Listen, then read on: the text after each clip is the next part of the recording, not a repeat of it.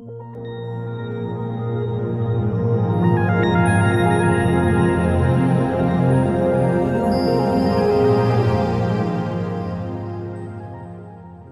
antes da gente começar o estudo, é, Francisco, é, o Francisco é a Cássia que está como casa espírita. Ah, é a Cássia. É a Cássia. Eu achei que era o Francisco. Bom, antes de nós iniciarmos o nosso estudo, é, lembrando que nós estamos estudando o livro Obreiros da Vida Eterna, os últimos dois capítulos, o 19 e o 20, é, com vistas a extrair lições da mediunidade. Então, a nossa nosso intuito é que nós possamos aproveitar ao máximo as lições contidas nesse nesse livro, nessa grande obra, para que nós utilizemos durante as nossas câmaras de auxílio espiritual lá nas nossas casas espíritas. Nosso intuito, obviamente, não é encerrar o assunto, simplesmente trazer algumas observações é, que nós fizemos, né, que nós que nos chamaram a atenção e a gente puder é, compartilhar aqui e conversar sobre cada uma delas. Olha, eu, eu, na verdade nesse ponto aí eu não achei nada assim demais. O que eu fui lá para o final da página, naquele é, naquele parágrafo começa assim: através de reiterados passes magnéticos sobre os órgãos da circulação, nos quais o meu concurso foi dispensado por desnecessário, em vista da extrema passividade da enferma. Adelaide entrou em fase inesperada, inesperada calma, tranquilizando o campo das afeições terrenas. É, eu acho legal essas coisas que eles sobre os passes que eles vão dando. Oh, meu computador abriu, olha que lindo porque eles reforçam todas as técnicas de magnetismo que a gente tem estudado e confirmam, né? Porque, ai meu Deus do céu, é, são passes aplicados com, ele usa a expressão vigor e intensidade. E passado alguns minutos que o meu instrutor estava aplicando o passe, não sei o que lá, aí acontece o fenômeno esperado não tem sido assim esses relatos de passes magnéticos que eles têm aplicado nesses, nesses casos de forma geral? E eu acho isso muito bonito.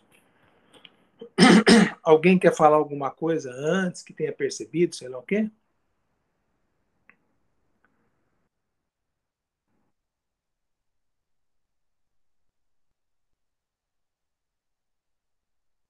Nada?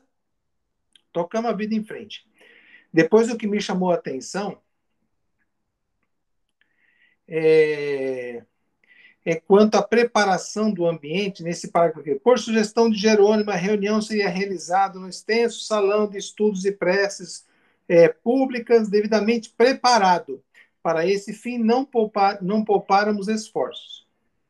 Acionando as peças de eficaz cooperação, é, submetemos a enorme dependência a rigorosa, é, é, submetemos a enorme é, dependência a rigorosa serviço de limpeza. Quer dizer, a limpeza do, do espaço astral onde vai ser feita a reunião, né?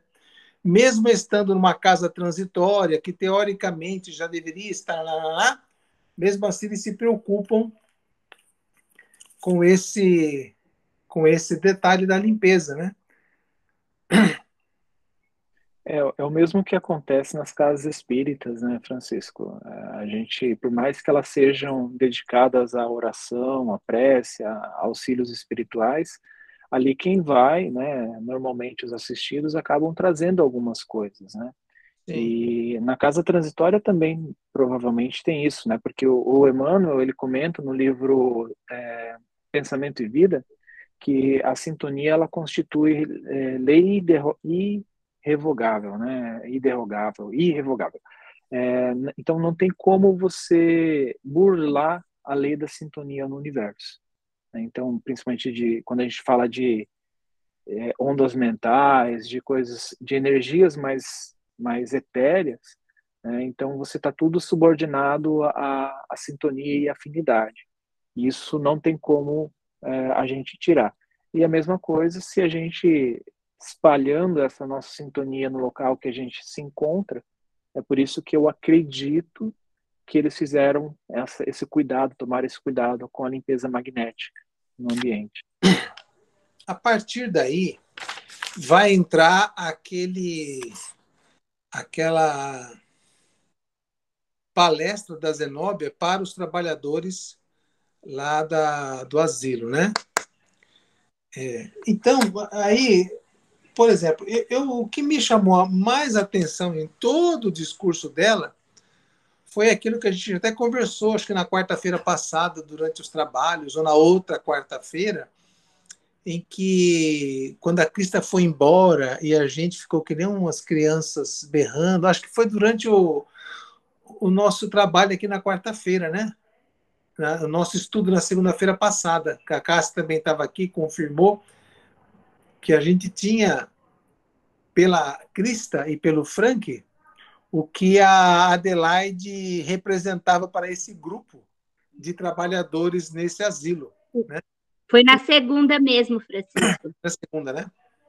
E o que me chamou a atenção, assim, que eu, que eu separei, é, todos nós tivemos excelentes exemplos de personalidades em nossas vidas. Não podemos nos permitir estacionar no primeiro degrau dos desafios que a vida nos aponta quando estivermos afastados destes guias de luta. Sois deuses. Ela, ela ressalta bem isso aí, né?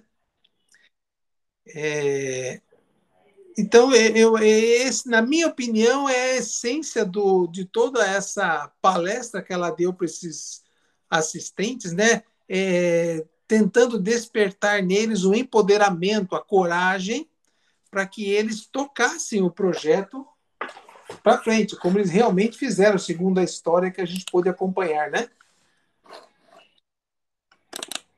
Alguém quer destacar alguma coisa que achou legal? Alguma é, tem uma, uma passagem que a Adelaide fala, Adelaide não, a Zenóbia fala aqui, que eu achei bem interessante e é, é, é nesse mesmo sentido que você colocou, Francisco, que é, é onde ela pergunta para eles, né, é, por que a detens? É, por que a, de, a, a detendes? Né? Por que, que eles estão segurando ela aqui, aqui na matéria? Né? É, e aí ele, ela continua falando assim: há dias o quarto de repouso físico da doente, que nos é tão amada, permanece enlaçado com pensamentos angustiosos. São forças que partem de vós, sem dúvida, companheiros ciosos do trabalho em ação, mas esquecido do faça-se faça a vossa vontade, que devemos dirigir ao Supremo Senhor em todos os dias da vida. Então, é, é assim, a, a gente percebe né, que a, a Adelaide já estava partindo, né, e, e eram tarefeiros de, de casa, uma casa espírita que deveria ter esse entendimento, né, e aí é, a, a chama a atenção falando assim, olha, vocês não acreditam nos desígnios do Pai, vocês não, não, não, não têm confiança, confiança no, nos desígnios de Deus, né, porque na nossa oração, né, no Pai Nosso, é, a gente fala, né? Faça-se a vossa vontade. E a gente permite que essa vontade de Deus seja feita, né? Então ela estava chamando a atenção deles para isso, porque eles estavam enlaçando ela, prendendo ela aqui ao, ao corpo físico terrestre, né? As coisas da, da Terra, impedindo a, a passagem tranquila dela, né? E a gente percebe, né, durante toda a narração, nos capítulos anteriores, que a Adelaide estava angustiada por causa disso. Eu acredito que ela, ela percebia essas emanações, percebia essas vibrações, recebia essas informações, né? Porque as pessoas deveriam conversar com ela e acabam, acabavam é, é, mantendo a Adelaide aqui por mais tempo do que esperado, né? Do que é, a, a espiritualidade estava programando, vamos dizer assim. Também achei legal aquela parte do trabalho dela, que ela começa assim: travessão, não somos infensos às manifestações de carinho. Quer dizer, não, não... aí ela continua: a saudade e o reconhecimento caminham juntos. Todavia, No âmbito das relações amistosas, toda prudência, toda imprudência resulta em desastre. Quer dizer, se eu tenho uma relação de amizade, de amor, de, de afeto com um determinado ser que desencarna ou que fica aqui e eu vou para lá, é, a gente vai ter que treinar o nosso coração de maneira a, não ter os excessos, né? É, ter um equilíbrio nessas emoções tal e realmente fazer aquilo que você estava citando aí. É acreditar nos desenhos do pai, né? Eu estava, enquanto você falava, até estava pensando, é, é, você dá um cheque assinado em branco e não quer que o cara preencha, né? e deposite na conta. É mais ou menos por aí. É, ela continua que eu achei legal também esse paralelo que ela faz. Que seria de nós se Jesus permanecesse em contínuo convívio com as nossas organizações e necessidades? Não passaríamos, talvez, de maravilhosas flores da estufa, sem vida essencial. Por excesso de consulta e abuso de confiança, não deveríamos, é, não desenvolveríamos a capacidade de administrar e ou de obedecer é, lá no livro Nosso Lar, o. Como é que é? O Clarencio falando com. É o Clarencio ou é a mãe do Lisias? É, é, eu, foi na primeira vez que eu vi essa expressão, administração e obediência. Ah, foi a mãe de Lisias explicando sobre o Banus Ora para André Luiz nessa questão, né? é, é, a gente tem que se posicionar de forma muito clara: eu administro ou eu obedeço?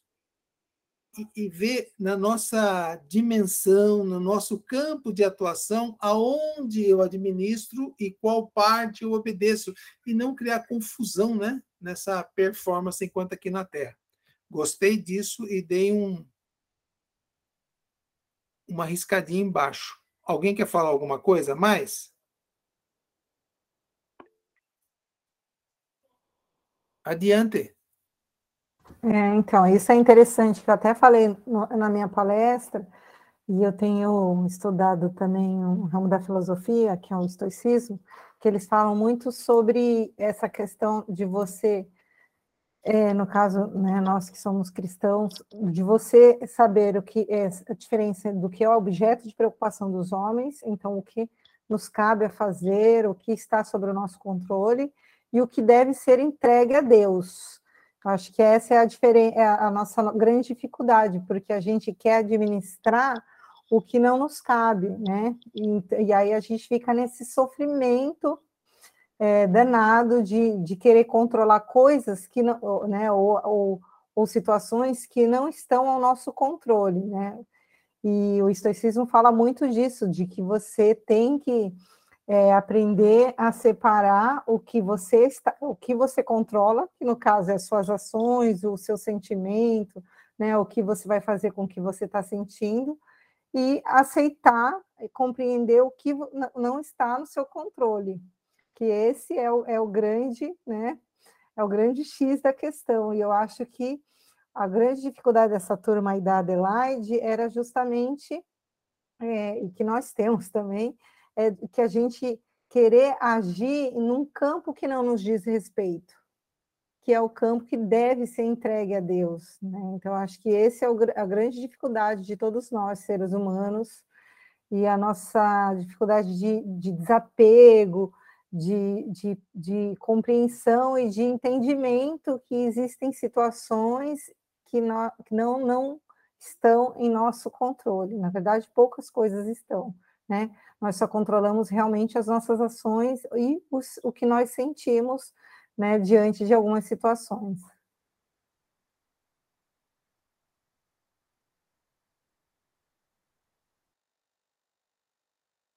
Ontem eu ouvi uma palestra do Duda que fala que a única coisa que é nossa, que nós podemos dar, é amor. Quando temos. A única coisa, porque todo o resto, é, é Emmanuel, foi Emmanuel foi André, foi o o Haroldo que falou isso. Bom, ele, é, a questão é assim: todo o resto a gente usa para transferir para alguém depois. Porque o que é nosso, que parte de nós, é o amor. Todo o resto nos é emprestado.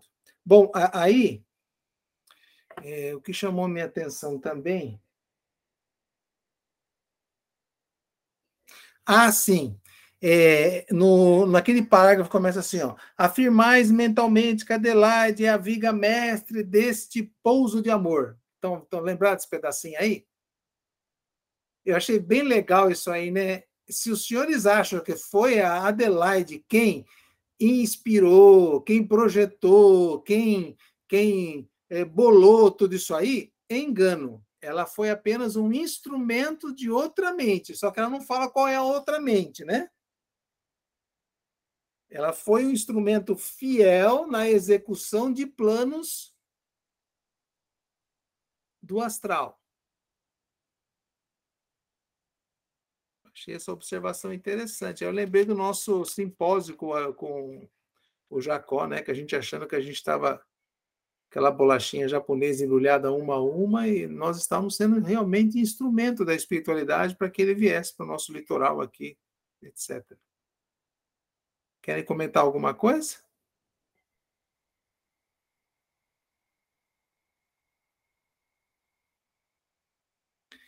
Depois, lá no, no parágrafo, deixa eu ver o que é esse Y aqui, que eu não lembro, que eu fiz a observação dele.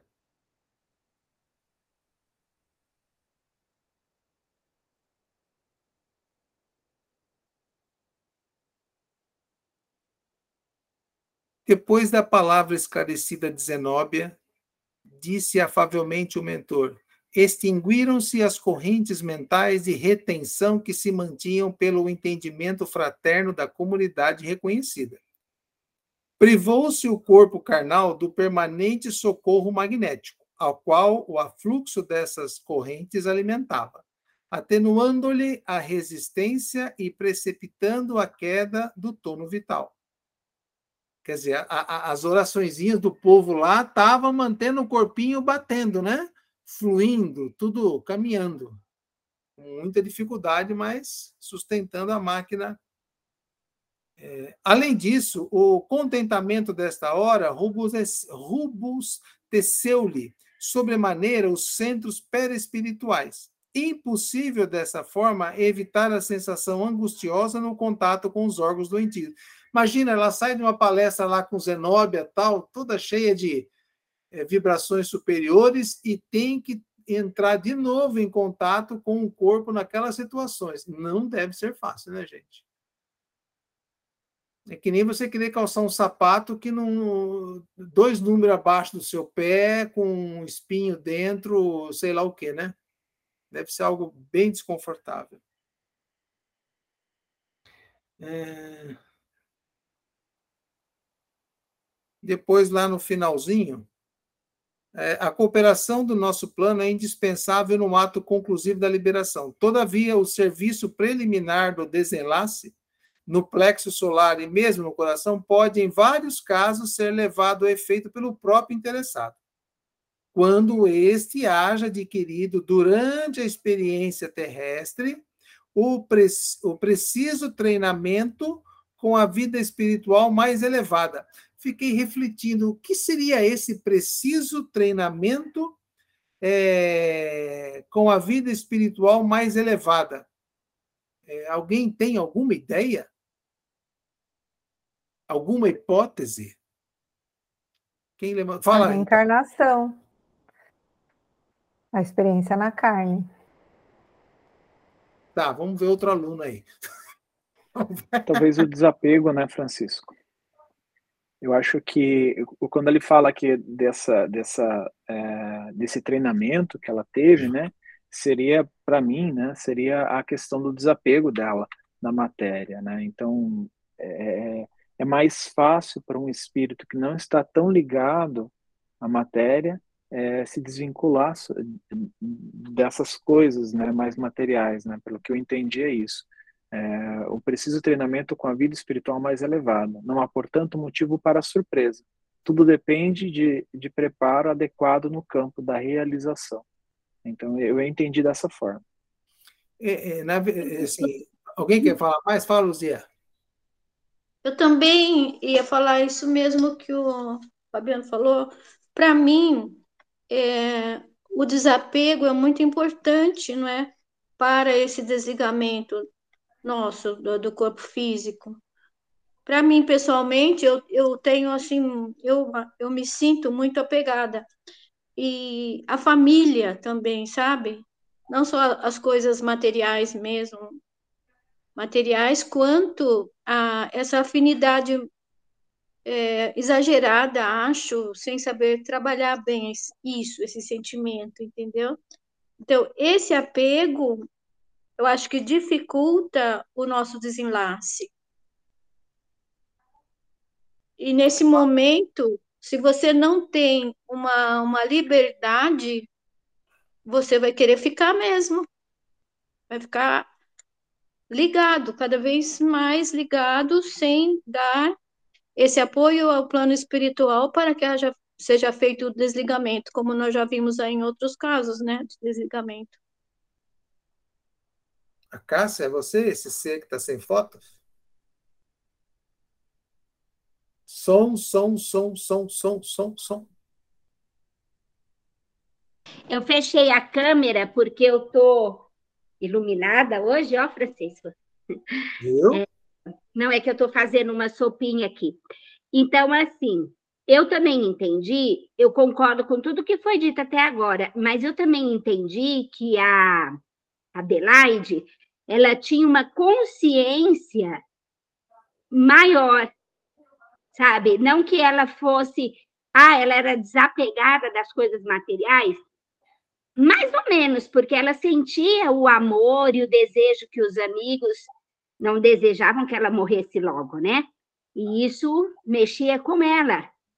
É, quando eu digo mais ou menos, é porque não tem como você estar tá encarnado e não sentir as coisas, né, que, que fazem parte do, da vida do encarnado. Eu acho que ela tinha uma consciência de muito maior, uma consciência assim mais mais expandida, sabe? Do das verdades eternas mesmo e que estava tudo bem, sabe? Assim, uma consciência de que isso aqui é passageiro e que é hora de voltar e é, é assim, é uma continuação, é trocar de roupa. Enquanto eu te ouvia, eu fiquei pensando em tudo que eu pensei a esse respeito, né? E aí falaram assim: lembra-se do texto O Homem no Mundo? Tem uma parte do texto que ele fala assim: ó, santifica os seus atos é, santifica o teu dia. Então, é, o que é santificar, né? É conectar-se com Deus e fazer aquilo que Ele gostaria que você fizesse, naquilo que você está se propondo a fazer, no seu dia a dia. Então, a gente não faz, eu não faço isso, eu não tenho esse costume, porque eu acordo, eu quero decidir como eu vou escovar meu dente, o que eu vou comer, é, onde eu vou, parará, parará. Olha, às vezes eu me lembro de fazer uma conexão com Deus de manhã cedinho, às vezes. Vou lembrar dele por volta do meio-dia, duas horas da tarde, ou quando vou dormir, porque assim é a vibe da vida. Então, é, é assim, na minha reflexão pessoal, tá? A gente passa a maior parte do tempo dos nossos dias encarnados batalhando os problemas que estão nos nossos olhos, assim, ó, no nosso campo de ação. Que nem a Luzia falou, é, cuidando de filho, de marido, de cachorro, de papagaio, de contas, de trabalho, de saúde, de corpo, de casa, etc. Né? Mas a gente não desenvolve esse olhar superior das coisas que assim, nós estamos aqui fazendo isso, fazendo aquilo, porque nos cabe fazer esta tarefa. Mas assim, porque Deus é, me colocou aqui para que eu execute. Quer dizer, eu faço uma ligação é, e me coloco num sistema. Eu me coloco como uma peça de um sistema. E a partir do momento que eu me coloco uma peça do sistema, o desenrolar da minha vida e do meu desencarne vai ser dentro desses protocolos que, sabe, eu tenho uma dedicação a uma, a uma aplicação, numa ampliação das minhas virtudes, das minhas é, percepções mentais, é, da minha cautela com os meus vícios, com os meus desequilíbrios emocionais. Eu tenho essa preocupação, eu tenho, eu tento desenvolver essa percepção. Então, quando ele fala assim, é, o serviço preliminar de enlace no plexo solar, lá, lá, lá, em vários casos, ser levado a efeito pelo próprio interessado quando este haja adquirido durante a experiência terrestre o preciso treinamento com a vida espiritual mais elevada. Eu tenho pensado nisso, porque assim, é, falar de Deus, agora que eu lembrei de Deus, estamos aqui, porque eu lembro que eu acordei hoje de manhã, fiz 255 coisas, fui para a médica em Caraguá, fui para o supermercado atender minha sogra, blá, blá, blá, sentei aqui para conversar com vocês. Quer dizer, um momento espiritual que eu devia ter feito logo de manhã, essa conexão, essa coisa gostosa que está em meu coração agora, eu não fiz. A minha preocupação diária foi com as coisas. Diga, Rita. Pois é, eu acho que vou preciso discordar de você, porque eu acho que a nossa conexão com Deus independe de eu sentar e falar assim, Deus, eu acho que você fez a sua conexão. Nós estamos o tempo todo conectados com Deus. Acho que a gente precisa é, entender isso. Nós fazemos parte, né, somos partes né, é, de Deus. Temos Deus em nós, né? Vamos dizer assim. Dizer, e a partir do momento que você foi para Caraguá, levou sua sogra, fez para lá, esse, é, esse é o seu trabalho, é o que você precisa fazer agora. Essa é a sua, a sua, a sua, o seu contato com o divino. Você está agindo de forma caridosa, fazendo o que você deve ser feito com caridade. Isso é estar em comunhão com Deus. Não adianta nada sentar de manhã, se conectar com Deus. Isso não quer dizer que e não, não levar sua sogra em Caraguatatuba, destratar todo mundo, enfim, não, não se preocupar com virtude, isso não quer dizer que você está crescendo espiritualmente. Crescer uhum. espiritualmente estar em comunhão com Deus é agir conforme o exemplo de Jesus, com caridade, com indulgência, fazendo o que precisa ser feito com amor. Isso é estar em comunhão com Deus.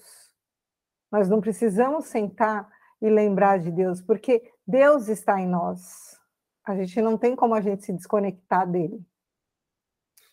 Não, não, eu acho que eu não me fui bem entendido. Eu estou dizendo. Oh, não fui eu, viu? Deve ter sido Deus. Tô brincando.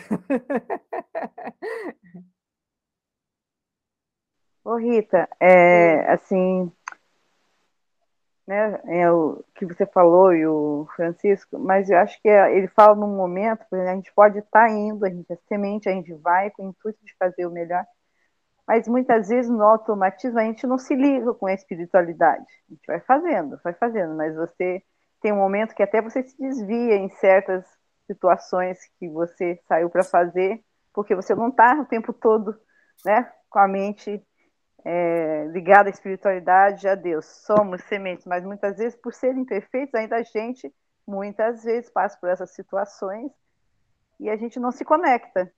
A gente não treina isso, né? A gente não treina diariamente é, é, que somos imortais. A gente muitas vezes faz, fazemos coisas ainda, né?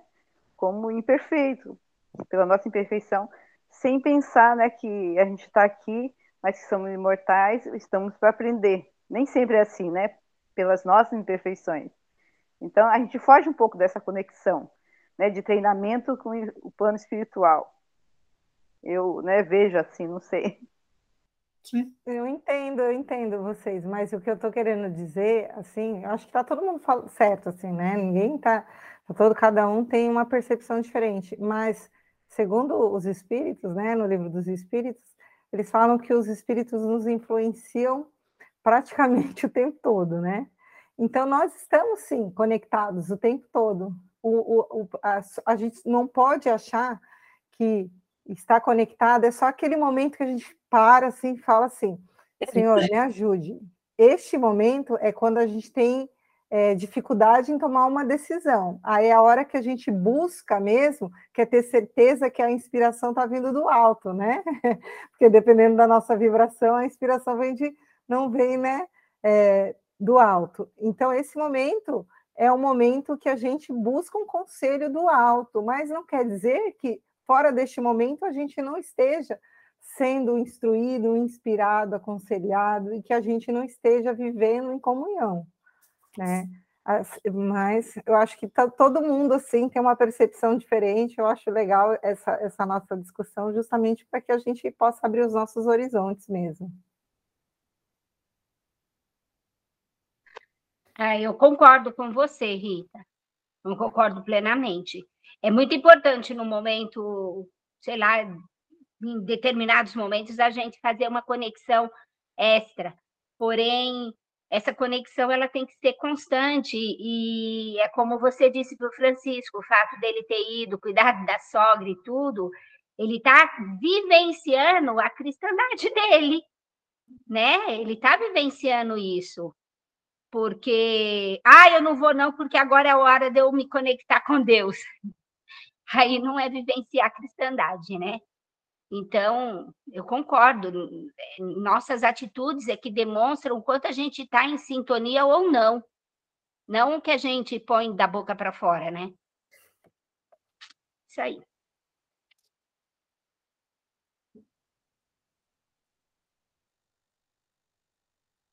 É isso, é isso. Mais alguém quer falar?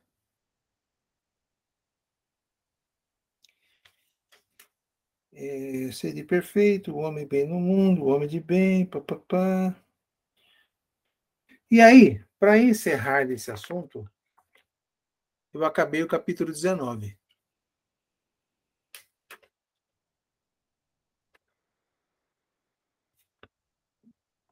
Alguém quer dizer alguma coisa do capítulo 19 que tenha passado, que acha legal, papapá?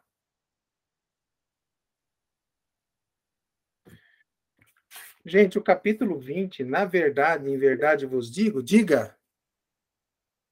Ô, Cássia, você está fazendo sopa ou você está assistindo aula? Eu quero saber. Os dois. Então, o que eu achei muito legal nesse capítulo aí da Adelaide foi: meu filho, eu sou mulher. Mulher é assim, tem que fazer mil e uma coisas ao mesmo tempo. Vai, Hoje vai. Não deu tempo de vai fazer a sopa antes. Depois o Juliano edita essa parte. Voltando o que eu achei muito legal foi a parte em que o André Luiz ele narra que Adelaide pediu para ficar sozinha, para ela mesmo fazer desligamento dela, né? Então, assim, eles ficaram numa sala ao lado, tipo, vibrando, né? Dando uma sustentação, mas quem fez o desligamento foi a própria Adelaide. Isso aí para mim, assim, foi o máximo, assim, sabe? Ela, é por isso que eu falo, ela tinha uma consciência muito expandida. Não porque, 100%, né, Cássia? É, ela tinha, assim, uma consciência muito expandida, porque ela, ela mesma fez o desligamento dela. Isso. Aí, o restante eu já falei na semana passada. Muito bem. Muito bem.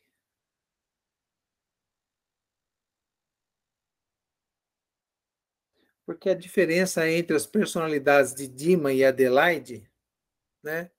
Os dois passaram a vida em obras beneméritas, né? Trabalhando, se esforçando, ajudando o quanto puderam. Mas são dois desencarnes bem diferentes, né?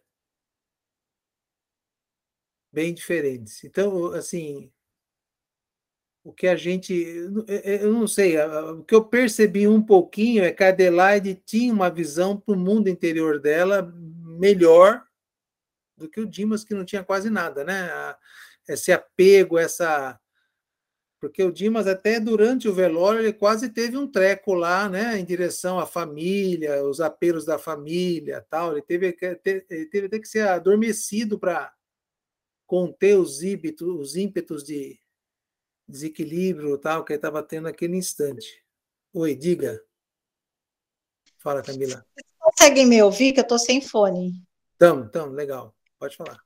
Só para concluir, só para ver se eu tinha o momento certo, é, Adelaide, depois que retornou da, da palestra lá, ela teve aquela dificuldade, até porque é, já estava numa situação mais tranquilo espírito, né?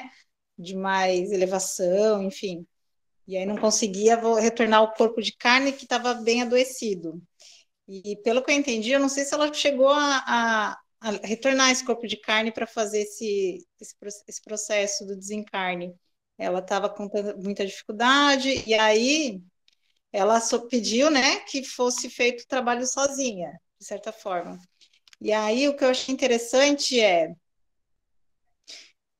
a explicação dele é que por conta até da, da experiência terrestre dela, que foi o que entendi, experiência que ela teve, ela teve muita, eh, teve essa condição de treinamento da vida espiritual, né, por conta do que ela viveu aqui na Terra, não que tenha, também entendi que não tenha sido é, um, uma compreensão assim de total desapego, porque até então né, ela também estava sofrendo com esse apego, e principalmente por conta do orfanato, ela estava preocupada, né?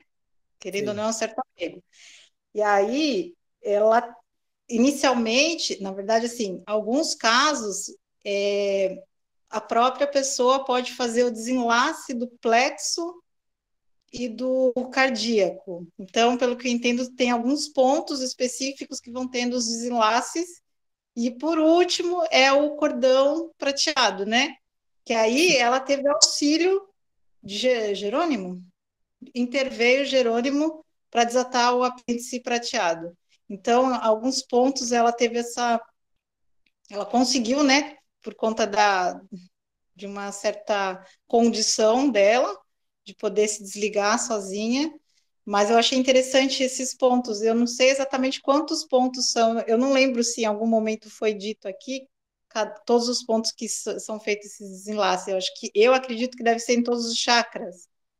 O, esse foi descrito no desencarne de Dimas, é, eu lembro que foi. Os passes que Jerônimo foi aplicando no, no gástrico, depois subiu até o cardíaco, né? Uhum. Ele vai aplicando passes de. E aí. Chegou no... né? Até então, desculpa se eu te interrompi. Não.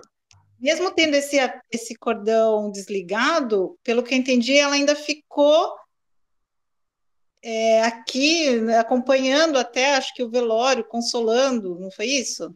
Foi. Para depois partir mesmo. Isso. Em... Tá. É, eu já tinha lido em livros anteriores que alguns espíritos em condições razoáveis eles acompanham mesmo o velório, participam, até consolam às vezes alguns parentes, né? Só que a nível astral, não se ele aparecer lá para consolar alguém fisicamente, vai ser um bafafá danado na hora da, da cerimônia, né? Eu, eu pelo menos, teria uma certa dificuldade em manter a serenidade. Assim. Ai, Senhor, viu? Ações de, ação de graça. Né? Então a Zenóbia convida Adelaide para fazer a, a vibração. Gente, assim, do que eu li assim que me chamou a atenção foi a, a recordação da expressão é, nada fizemos por merecer-te assistência bendita, nenhum mérito possuímos, além de boa vontade construtiva. Nossa, toda hora que eu leio boa vontade algum livro espírita, eu lembro do Jacó, né, que ele me ensinou exatamente a diferença de vontade e boa vontade. E, e, ela coloca assim que, na opinião dela, o que catalisou toda a obra foi ter essa boa vontade construtiva. E aí cada um de nós veste esse casaco e, o que melhor lhe sirva, né?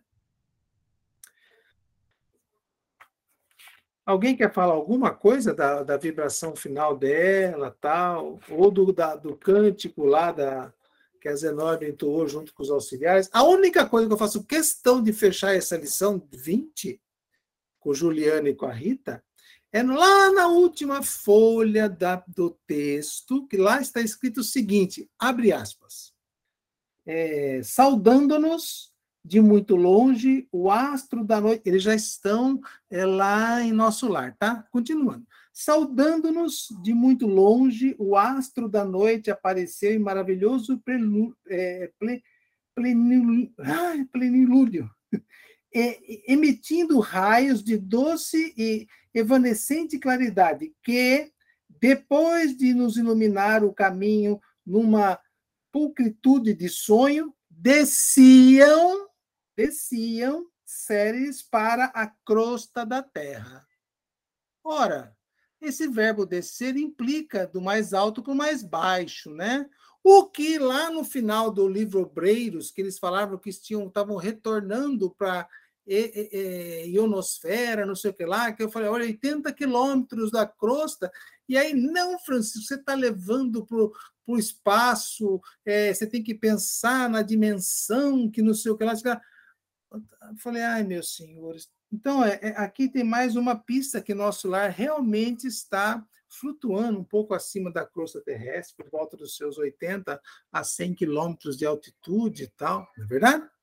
numa outra frequência, mas que está lá em cima, está. E o que mais me preocupa no livro que nós vamos ler aí agora é que ele vai falar sobre o umbral, a, a, a zona tenebrosa na qual eles passam por nós também, né? Em outras palavras, estamos no umbral. Diga, dona Rita! Sei que você adora uma discussão, eu também. Eu estou com um problema de garganta aqui que eu estou tá, saindo. Tá, então, é, eu acredito, bom, não tenho é, material para é, para que eu possa né, provar minha tese. É, tá é, mas eu tenho é, no meu campo íntimo uma, um, uma certeza que pode estar errado, né? Porque pelo que eu tenho estudado na filosofia, as nossas certezas são nada mais do que é, impressões do que a gente já experimentou, né? Então não quer dizer que está certo. Mas é, todas essas obras, é, elas foram escritas para que nós pudéssemos compreender, né? Então a capacidade de nós encarnados no momento é de compreender embaixo, em cima, no alto, desceu, subiu, né? E tempo, espaço. Então a gente que já começa a estudar um pouquinho mais sobre o Criador, a gente entende tempo e espaço é algo que, é, é, que foi invenção, vamos dizer assim, do ser humano, né? Tempo e espaço é uma forma que o ser humano é, tem de, de mensurar, enfim. É, não vou aqui só falar que você está certo, que a irmã Adelaide está certa, mas eu acho que um dia a gente vai descobrir. E aí, quem tiver encarnado e quem tiver do outro lado, que venha nos relatar. Ué, vá para o Juliano, que o Juliano adora. Vai lá e procura o Juliano. Que não pode me procurar, pode me procurar, porque eu, na verdade, eu acho que essa capacidade que a gente tem de compreensão é essa mesmo, de um local, de um local, de um território, de um local geográfico, em cima, embaixo, do lado, mas eu acho que o, a questão é muito mais, é, vamos dizer assim, muito mais profunda e de distante compreensão para nós no momento. Tá certo. Continue assim. Tá tudo bem. Né? Mais alguma coisa, gente? A Camila quer falar, Francisco. Oh, Camila, diga. É sobre o hino ah. que foi cantado. Nossa, eu tava. Essa semana eu. Você colocou é... melodia nele para você cantar para nós isso aí? Você conseguiu colocar uma melodia nele para cantar?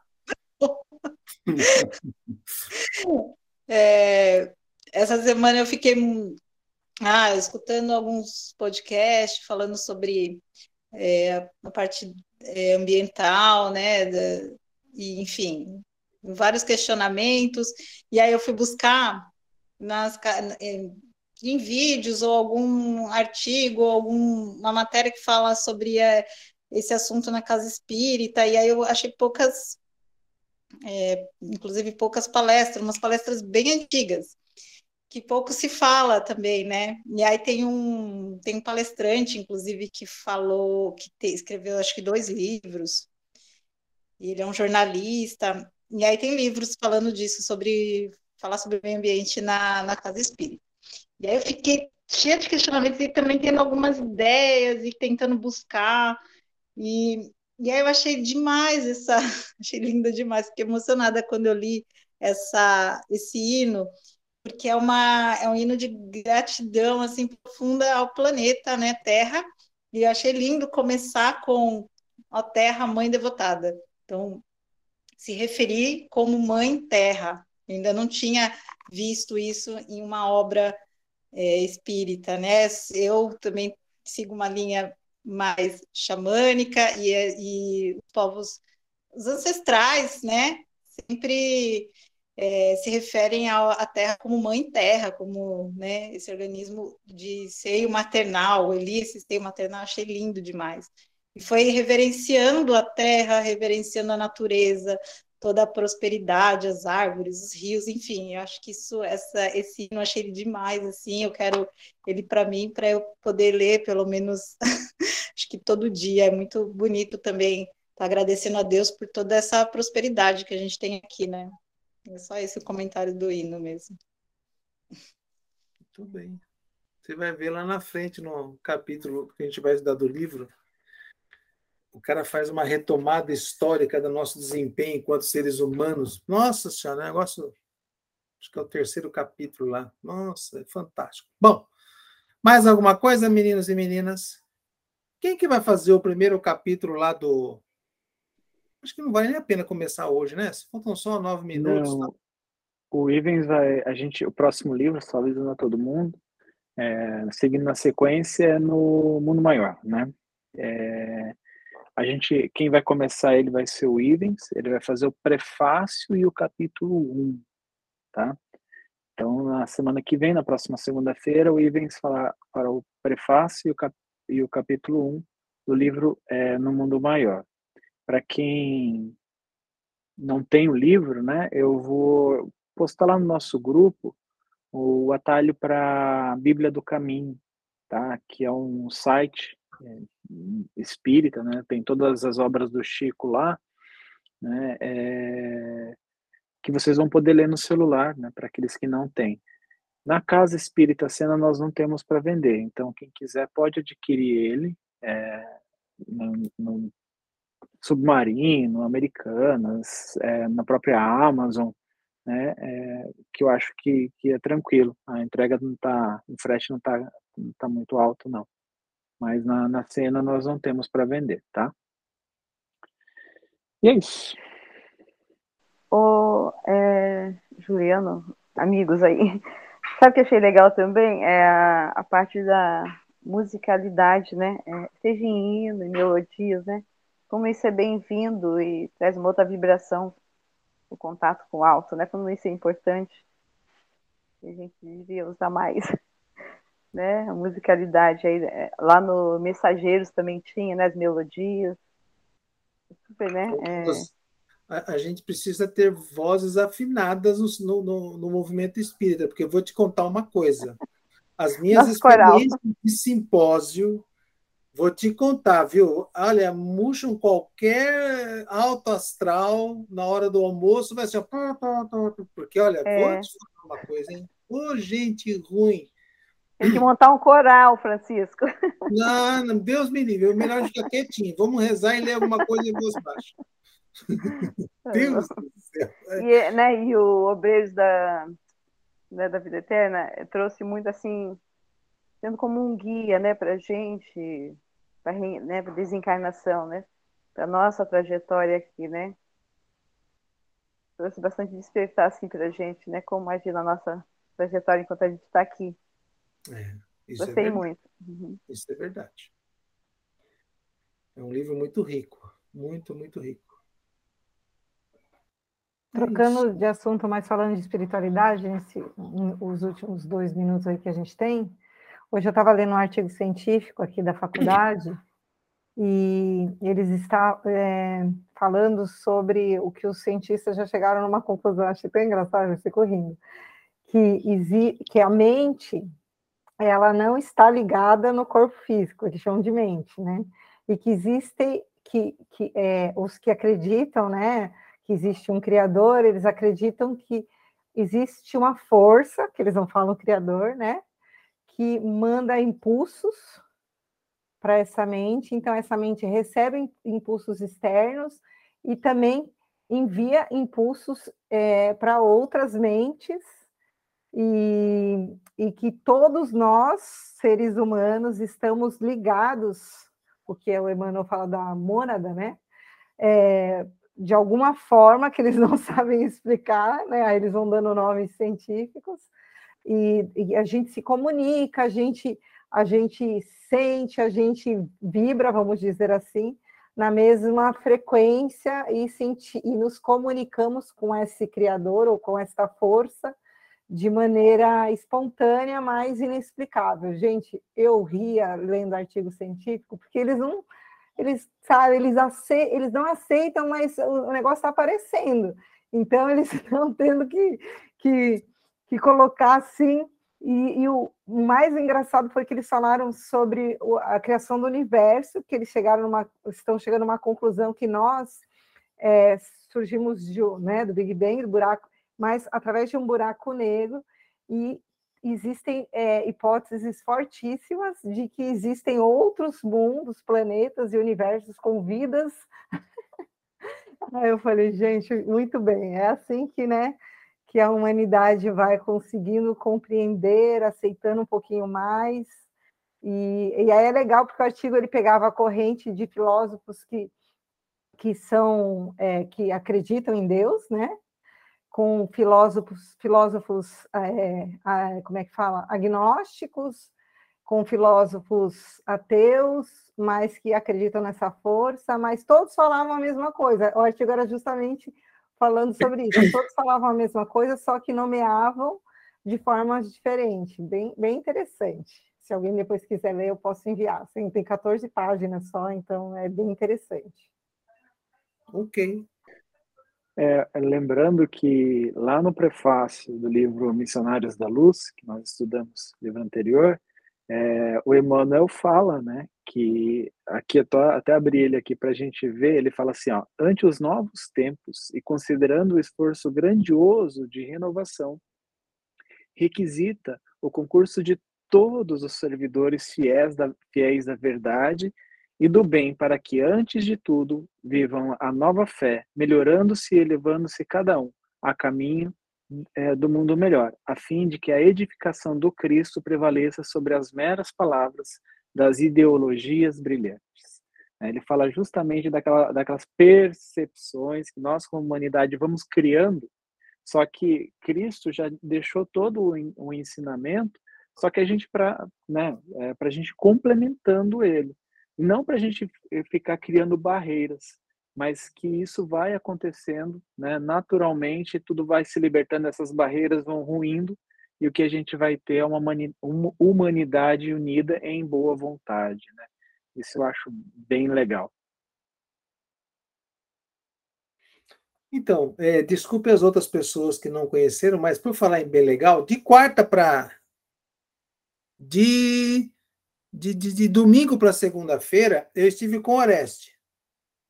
Nós estávamos lá num, num lugar, eu acho que foi uma reunião, um curso, alguma coisa, que eu me lembro que eu estava no refeitório preparando meu prato de macarrão Aí ele vem e fala, ô Francisco, prepara meu prato aí, tá? põe o molho. Eu falei, essa, mas até aqui você é folgado pra caramba. Vem fazer você, cara. Não, é que você faz com capricho tal, você tem jeito para isso. Eu não tenho. Eu falei, Oreste, larga a mão de ser folgado. Vai.